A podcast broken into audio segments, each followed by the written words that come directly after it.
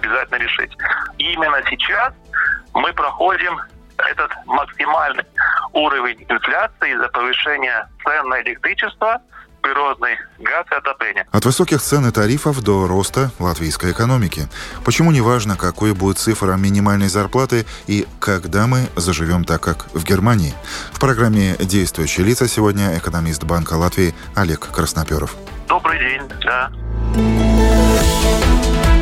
Они всегда оставляют след. Реформы, решения, просто фразы. Они могут уйти в отставку, а могут войти в историю. Сегодня они действующие лица. Меня зовут Андрей Хуторов. Здравствуйте. И я тоже хочу узнать, когда прекратится нынешний рост цен, вернется ли стоимость газа, отопления и продуктов к тому, что было еще прошлой осенью, и что означает тезис Банка Латвии о том, что меры антиковидной поддержки бизнеса нужно прекращать. 7,4%, то есть на бумаге 7.4, знак процента. Именно настолько увеличились цены в январе, и на бумаге это даже несколько меньше, чем в январе прошлого года. Согласитесь, господин Красноперов, что это дает повод многим говорить, что официальная статистика и простой человек, видящий цены в магазинах и счета в своем почтовом ящике, живут э, в разных мирах. Тут, естественно, мы можем сказать, что рост инфляции до 8 процентов действительно основная проблема латвийской экономики, которую особенно почувствовали на себе малообеспеченные жители Латвии. И э, проблема высокой инфляции нужно обязательно решить. Э, сейчас анализ Банка Латвии показывает, что основная причина роста инфляции – это подорожание энергоресурсов. Именно сейчас мы проходим этот максимальный уровень инфляции из-за повышения цен на электричество, природный газ и отопление. Уже во второй половине этого года инфляция начнет постепенно снижаться. И э, вот когда сейчас у нас этот период очень высокой инфляции, то государство обязано поддержать жителей Латвии. Уже сейчас законодательно утвержден размер компенсации 400 миллионов евро. Это 210 евро примерно на каждого жителя Латвии. Причем, если этого будет недостаточно, то будут приняты дополнительные меры государственной поддержки. То есть вы имеете в виду тот пакет э, социальных мер, которые утвердили политики, это то, что до конца отопительного сезона из счетов исчезает плата за ОЭК, пенсионеры получат по 20 евро в месяц, а семьи по 50 евро на ребенка. То есть вы считаете, что эти меры эффективны, ваша оценка? Тут Латвии считает, что государственная поддержка должна быть адресной. Именно для людей с низким уровнем дохода, которым тяжело платить по счетам. В Латвии сейчас э, почти 25% людей около черты бедности или за чертой бедности. Это 440 тысяч человек примерно. Именно им надо помогать в первую очередь. А, ну, соответственно, там еще альтернативные варианты есть э, государственной поддержки. Самый простой, например, поддержка всем понемногу. Это как снижение НДС на отопление. Ну, это значит, например, у нас есть две семьи. Одна живет в однокомнатной квартире, другая в четырехкомнатной. Снижается НДС на отопление. В этом случае самую большую поддержку получит семья, живущая в четырехкомнатной квартире. И, соответственно, вопрос, значит, если мы будем всем помогать понемножку, то это 210 евро на каждого жителя. Кто-то, кто, может быть, живет в четырехкомнатной квартире, он не ощутил вообще этого повышения цен на отопление. Он, э, я думаю, может самостоятельно его оплачивать. И, соответственно, если мы делаем государственную поддержку тем людям, которые не могут оплатить по счетам, то тогда им, допустим, помочь не на 200, а на 400 евро, на 600 евро, чтобы как-то скомпенсировать этот рост цен на отопление. Но не так, что всем понемногу. Некоторые ваши коллеги, экономисты, более строго и не стесняясь в выражениях, говорят об этом пакете мер, э, высказывают такую точку зрения, что этими пособиями политики только подкинули дров в обжигающий костер роста цен, мол, все, что получат люди, уйдет в магазины, розницу, и все это еще больше будет способствовать еще больше дороговизне так называемые вертолетные деньги. Как вам такая оценка? Если мы говорим о вертолетных деньгах, то э, вертолетные деньги это было бы в случае, если бы всем по 200 евро или всем по 500 евро. Тут э, действительно так есть, что надо понимать, что это не деньги откуда-то из вертолета, это деньги государственного бюджета, то есть это государственный бюджет отбирает деньги от одного человека Латвии, жителя Латвии, передает другому. Или это деньги, занятые государством долг, которым нам всем потом придется отдавать. Да, для того, чтобы эта государственная поддержка была более эффективна, нужно помочь людям именно тем, которые не могут оплатить. Возвращаясь к тому, какой стадии сейчас находятся цены, инфляция, вы сказали, что сейчас мы проходим э, стадию вот этого пика. Я правильно вас понял? Мы находимся да. на абсолютном пике высоких цен на газ, электроэнергию, нефть? Да, э, вот именно сейчас вот это не является какой-то неожиданностью, что именно в конце 21-го, в начале 2022 года будет пик инфляции. Это было все прогнозировано еще в 2021 году, да, что это будет это время. Единственное, что этот пик инфляции немного выше, чем мы прогнозировали. Ну, э, вот как сейчас прогнозы идут, что в середине, во второй половине этого года инфляция уже постепенно начнет снижаться. Но, тем не менее, несмотря на то, что мы проходим э, пик, э, все цены производителей, которые пользуются этими энергоресурсами, их пик еще впереди, да, потому что все равно производители сейчас закупают, пользуются этим топливом, калькулируют э, все это в свои издержки, расходы, и их пик, и пик потребительских цен еще впереди, да? Мы уже взяли внимание этот эффект. Да. Э, значит, э, с одной стороны, да, но с другой стороны будут какие-то другие факторы, которые будут эту инфляцию снижать. Вот это же государственная поддержка. Кстати говоря, почему инфляция в январе 2022 года была немножко меньше, чем в декабре 2021 года потому что в том числе какие-то из мер государственной поддержки повлияли на небольшое снижение инфляции. Мал золотник да дорог, да, русская поговорка гласит. А если смотреть в будущее вот этого снижения, понижения общего уровня цен, какова вероятность, что мы не вернемся к тем ценам, которые были до вот этого пика? Что мы так и останемся на достаточно высоких позициях, и многие, в том числе упомянутые вами малоимущие люди, будут продолжать сетовать на то, что, ну да, цены несколько снизились, но несколько, но не настолько ощутимо, как хотелось бы простому человеку. Вот тот вопрос, который сейчас перед нами стоит, да, чтобы снизить эту инфляцию до 2% в год. Да, и, и мы прогнозируем, что это будет достигнуто в 2024 году. В 2024 году в Латвии прогнозируется инфляция 2% в год. Да, потребительские цены будут продолжать расти. Мы, значит, чтобы вернуться к этому же уровню цен, ну, нужно, нужна тогда дефляция, но это отрицательно повлияет на, экономическую активность. Все равно каждый год потребительские цены будут расти. Уровень инфляции 2% будет достигнут в 2024 году. А, значит, но одновременно с этим будет и рост зарплат, рост социальных пособий, который будет опережать вот эту инфляцию. Ваша коллега накануне сделала прогноз, предупредила, что многие могут быть шокированы теми ценами, в частности на продукты питания, которые они еще смогут увидеть впереди. Ну, ну так это что будут именно в 2022 году.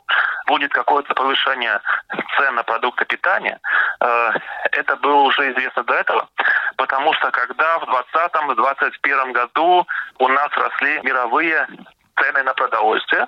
То есть была такая ситуация, что мы смотрим на мировые цены, мировые цены растут, мы смотрим на цены в Латвии, там почти нет никакого роста, и мы, если люди думают, а где этот рост цен, вот это именно вот этот вот рост цен, про который все э, еще говорили в 2020-2021 году, и все э, там это самое, что будет рост какой-то цен mm-hmm. на продовольствие, э, э, так как мировые цены не э, в этот же момент влияют на цены на продовольствие Латвии, да, а через какое-то время, то вот этот вот цен, э, цен мировых цен на продовольствие, который произошел в 2020-2021 году, он отобразится по большей части в 2022 году. Ну да, прогнозы сбываются, но тем не менее я хочу задать такой вопрос.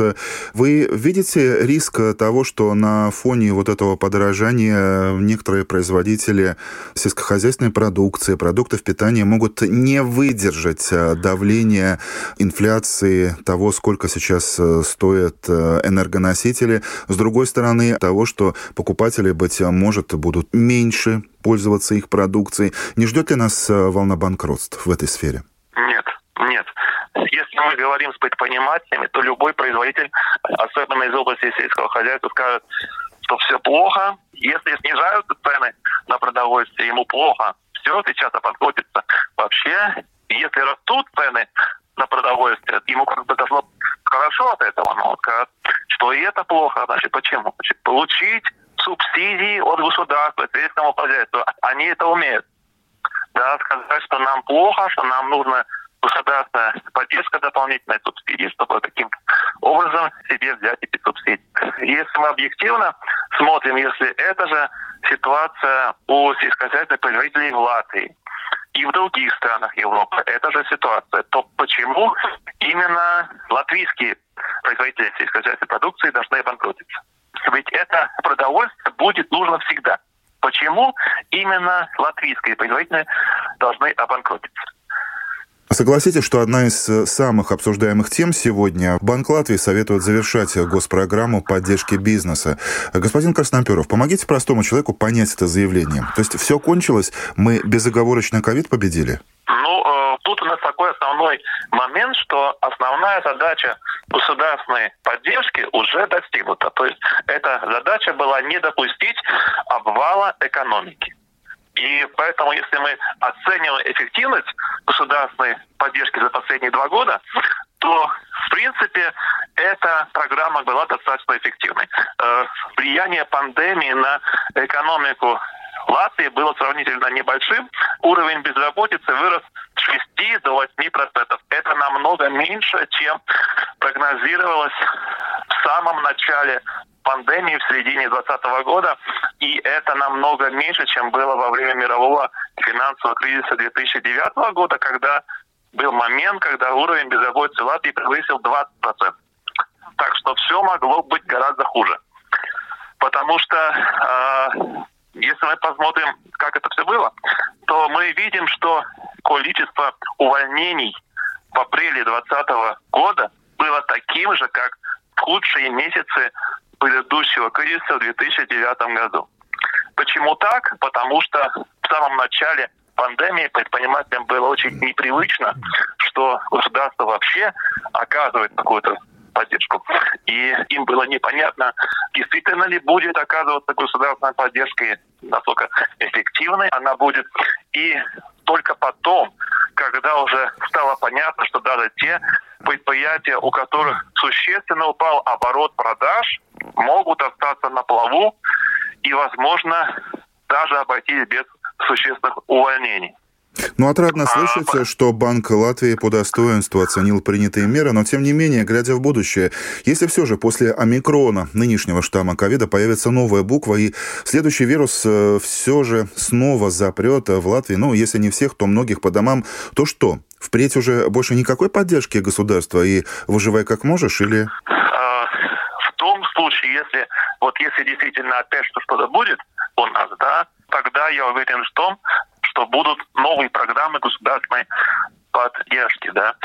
Но э, вот эти прогнозы, что сейчас у нас есть, что действительно латвийская экономика восстанавливается от кризиса. И поэтому сейчас еще больше оказывать государственную поддержку, это означает лишь подогревать инфляцию. Продолжение этой темы. Наверняка вы тоже обратили внимание на заявление Совета фискальной дисциплины, э, где продолжает настаивать на том, что государство перестаралось, в частности, с поддержкой строительства, что сейчас это та самая отрасль, э, которая не нуждается во вливаниях, и в итоге мы здесь, в Латвии, живем риском возникновения пузыря в строительстве, который может лопнуть. Вы разделяете такие опасения? Именно поэтому государственная поддержка не должна быть слишком большой, чтобы не было так, что весь объем государственной поддержки строительной отрасли сконцентрирован какой-то один год, допустим, в 2022 году, а потом нет вообще никаких государственных вливаний в строительную отрасль. Нужно, соответственно, чтобы государственные заказы равномерно распределялись по времени. Ну а все же, возвращаясь э, к тезису возможного перегрева строительной отрасли и пресловутого э, пузыря, есть такая опасность, хотя бы минимальная? Вот именно для того, чтобы исключить вот эту опасность. Э, мы следим за экономикой Латвии, то, что происходит в каждой отрасли экономики, чтобы ни в коем случае не было так, что мы выделяем государственную поддержку для того, чтобы поддержать экономическую активность какой-то отрасли, а эта государственная поддержка вся уходит в инфляцию. Ваши уклончивые ответы говорят о том, ну, во всяком случае, наводят меня на мысль, что все же у вас есть опасения, что история 2009 года, когда во всем, ну, во всяком случае, во многом было виновато строительство, может повториться, да? А, ну, вы знаете, э, вот эта история, которая была в 2009 году, там было все понятно. Латвия вступила 2004 году. И то, что процентные ставки сразу упали в 2004 году. И этот э, бум кредитования, недвижимости, еще европейские фонды. Там очень, очень много причин было, почему действительно был такой очень значительный перегрев экономики Латвии в 2006-2007 году. Сейчас лишь вот единственная причина такого перегрева осталась, это именно эти государственные программы по поддержке экономики. При том ситуация анализируется действительно ежедневно. Если будет видно, что значит, программы государственной поддержки слишком большие, уже их нужно уменьшить, то, естественно, они будут уменьшены. Наше действующее лицо сегодня – экономист Банка Латвии Олег Красноперов. И далее в программе.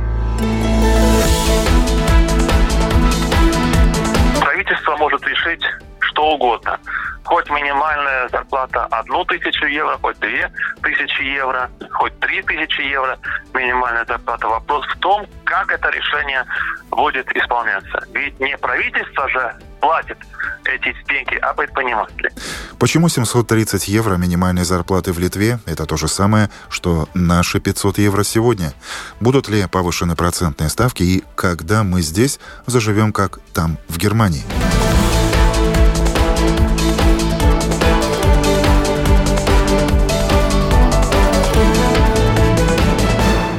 Вопрос э, роста цен дороговизны связан, это вторая часть этой палки, этой дубинки, с тем, сколько человек реально зарабатывает. Данные ЦСУ последние показывают, что это 1280 евро в месяц. Такова средняя заработная плата по стране. При этом э, есть те, кто будет зарабатывать и зарабатывает еще больше, но при этом достаточно тех, кто вынужден, увы, перебиваться минимальной зарплатой. Как мы знаем, это сейчас 500 евро на бумаге или 420 евро с небольшим на руки или чистыми. Неделю назад в нашей программе министр благосостояния Гатес Эглатис говорил о том, что сейчас идет дискуссия, чтобы повысить минималку со следующего года то есть сейчас бизнес, получается, способен потянуть среднюю зарплату более тысячи евро, но пугает банкротствами, что если минималку увеличат на полторы сотни, мы не сведем концы с концами? Вам не кажется странной такая позиция? Ну, тут, э, тут еще вопрос том, что это даже не так важно, какая у нас минимальная зарплата. Потому что правительство может решить что угодно хоть минимальная зарплата одну тысячу евро, хоть две тысячи евро, хоть три тысячи евро минимальная зарплата. Вопрос в том, как это решение будет исполняться. Ведь не правительство же платит эти деньги, а предприниматели.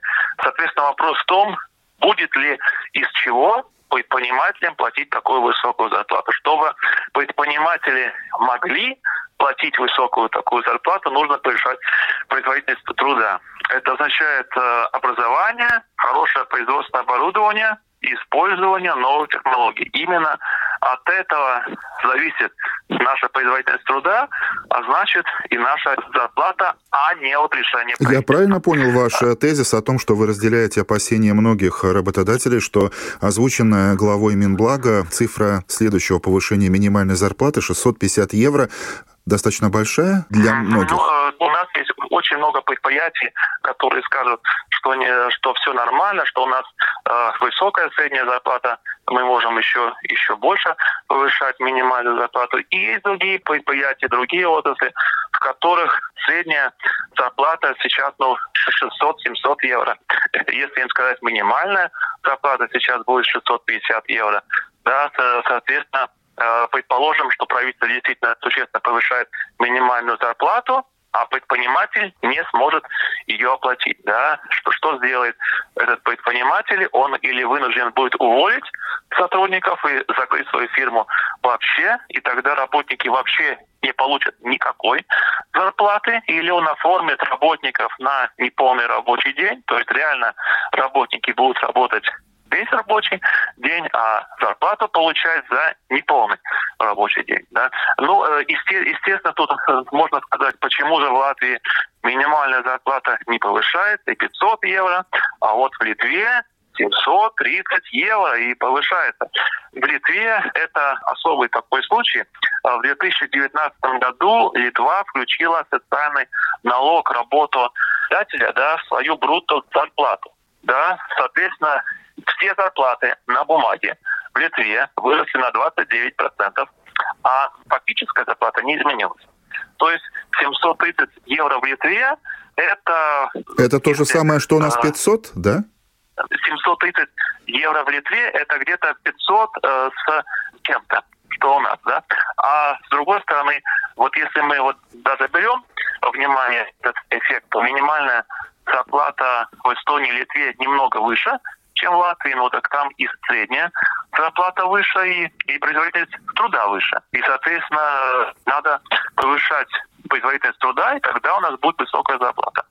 И вообще про минимальную зарплату, минимальная зарплата не является обязательной для функционирования экономики. Потому что сейчас во многих скандинавских странах, например, Швеции, вообще нет никакой минимальной зарплаты, но уровень зарплат там выше, чем в Латвии или Литве. Давайте теперь ну, поднимемся на макроуровень. Макроуровень – это внешний и внутренний долг государства. Мы видим, что он растет. Насколько критически вот эта цифра долга на сегодняшний день? И нужно ли политикам делать все, чтобы как-то свести его к минимуму, этот рост? Или мы можем еще себе позволить занимать, брать кредиты, пока есть низкие проценты на мировых рынках? Вот вопрос, какой государственный долг. В Латвии сейчас около 50% от ВВП. И э, существуют прогнозы, по которым государственный долг в процентах от ВВП будет потом постепенно снижаться. Да, это действительно необходимо, чтобы государственный долг постепенно снижался процентов от ВВП, потому что вот мы видели, был экономический кризис бывают такие ситуации, когда государство обязано поддержать экономическую активность. И тогда очень сильно растет дефицит бюджета, и, соответственно, растет государственный долг. Да?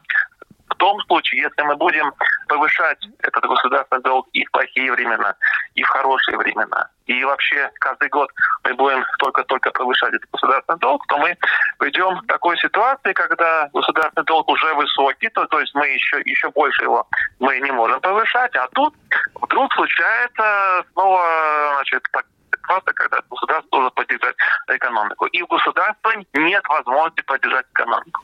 Да, но с вот, другой а... стороны, те же политики приводят э, Португалию, где чуть ли не 200% э, составляет этот долг. И ничего, как-то выкручивается, живут. Португалия. Давайте посмотрим, как Португалия выкручивается. А, значит, внутренний валовой продукт одного жителя в Португалии примерно 80% от среднего уровня ЕС. Эти же 80% были в 95 году. То есть Португалия, экономика Португалии растет с этой же скоростью, как и вся экономика ЕС. То есть Португалия никогда не достигнет, скорее всего, среднего уровня ЕС. Экономика Латвии, Литвы, Эстонии она развивается быстрее среднего уровня ЕС. Допустим, в 1995 году было в Латвии э, уровень ВВП на жителя 35%, да, сейчас 70% мы можем действительно найти такие примеры. То есть мы живем лучше, где, чем в Португалии, где, да? Нет, нет, нет. А, мы еще живем не так хорошо, как в Португалии. В Португалии ВВП на одного жителя э, это 80% от среднеевропейского уровня, а у нас 70%, да? Mm-hmm. То есть до Португалии чуть-чуть еще осталось. Но э, мы в среднесрочной перспективе мы развиваемся быстрее, чем экономика ЕС а Португалия на этом же уровне, да, как экономика есть.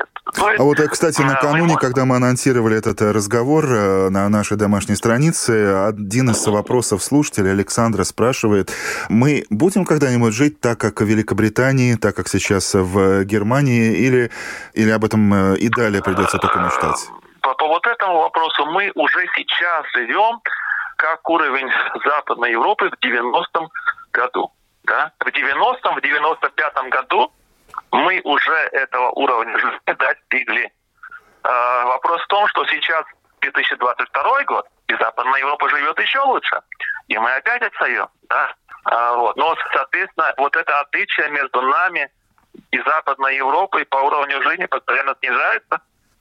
Значит, мы, э, наша экономика развивается быстрее, чем экономика Западной Европы, но это не автоматический процесс, ну, это, возможно, это, это мы видим потому, что говорят э, те люди, которые возвращаются, как они сами говорят, если не навсегда, то надолго назад в Латвию из Великобритании, Германии, других стран, и говорят о том, что здесь, может быть, я зарабатываю меньше, но когда я свожу семейный баланс э, за месяц, я вижу, что здесь мне свести концы с концами проще, чем, допустим, в той же самой э, Великобритании.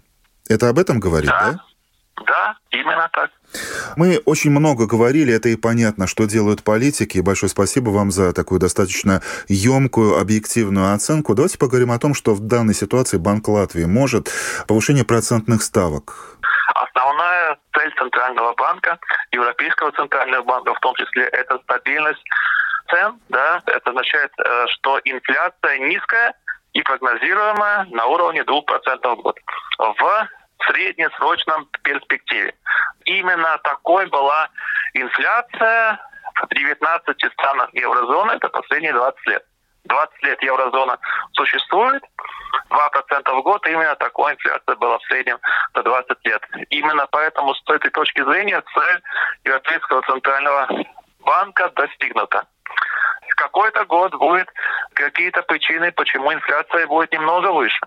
Какой-то год опять будет инфляция немного меньше 2%. 2% в год – это низкая прогнозируемая инфляция. И э, ну, у людей возникает вопрос, может быть так, что инфляция сейчас растет из-за очень масштабной государственной поддержки экономики. Потому что в то время, когда в крупных странах Соединенных Штатов Америки, во многих европейских странах э, масштабная государственная поддержка – она вызвала оптимизм на финансовых рынках. Это, в свою очередь, повысило цены на энергоресурсы, инфляцию. Эта причина есть, действительно, которая повышает инфляцию. Но какова альтернатива? Потому что без государственной поддержки экономики мы бы оказались в ситуации предыдущего кризиса, когда в 2009 году безработица Латвии повысила 20% и была большая иммиграция, то есть люди бежали из страны. Поэтому, если сравнить инфляцию 8%, как сейчас, и безработицу 20%, как было тогда, конечно, лучше инфляция 8%. И э, вот если даже сейчас предположим, что Европейский центральный банк начнет резко повышать процентную ставку, чтобы вот эту инфляцию остановить, то инфляцию это не, не снизит э, в этом 2022 году. Это только какой-то эффект будет в 2023-2024 году на это, да.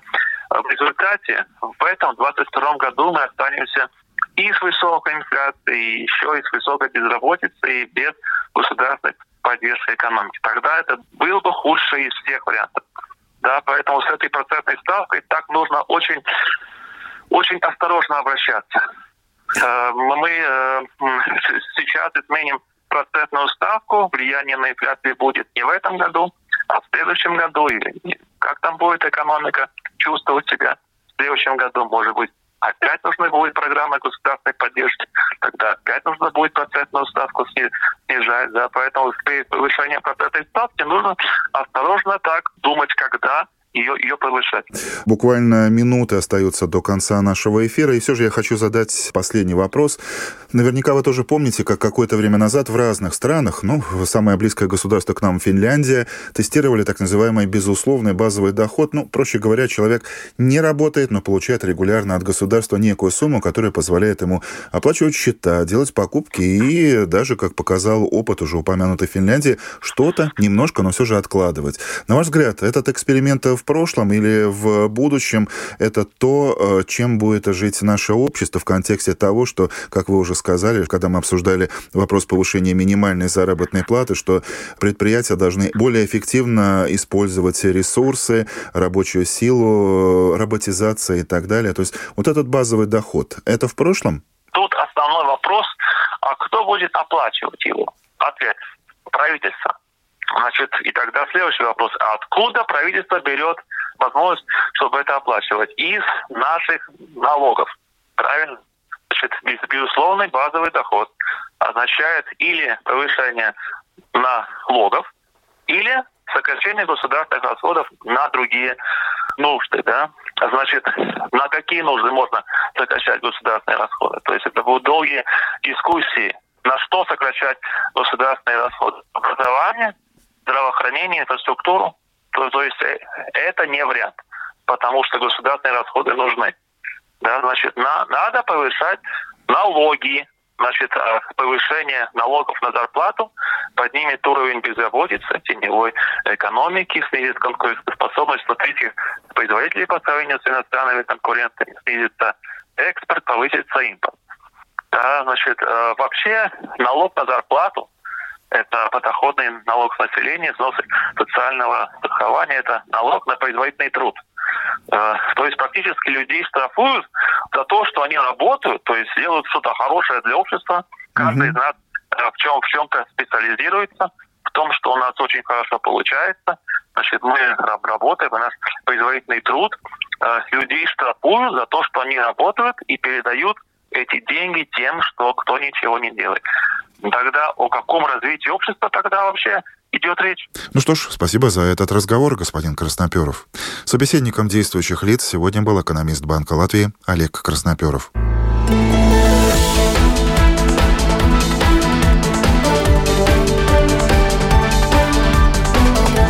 Ну что ж, прошлогодние ожидания и прогнозы оправдались.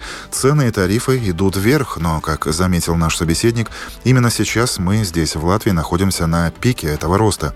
Во втором полугодии есть повод ожидать снижения, но оно, это снижение, будет медленным. К обычному уровню инфляции около 2% Латвия вернется лишь в 2024 году. Таков прогноз Банка Латвии. Там же в банке все громче советуют правительству прекратить меры ковидной поддержки бизнеса, чтобы не оказаться у лопнувшего пузыря экономики. Но, впрочем, все, что до этого сделали политики, было правильно, ибо помогло избежать безработицы и социального коллапса. Как там у них и как здесь у нас, все познается в сравнении. Анализ налогов показывает, что, например, минимальная зарплата 730 евро в Литве – это то же самое, что 500 евро у нас в Латвии. А по разнице уровня жизни с Германией мы находимся сейчас там, где были немцы в 1900 1990 году. В студии действующих лиц сегодня был Андрей Хуторов.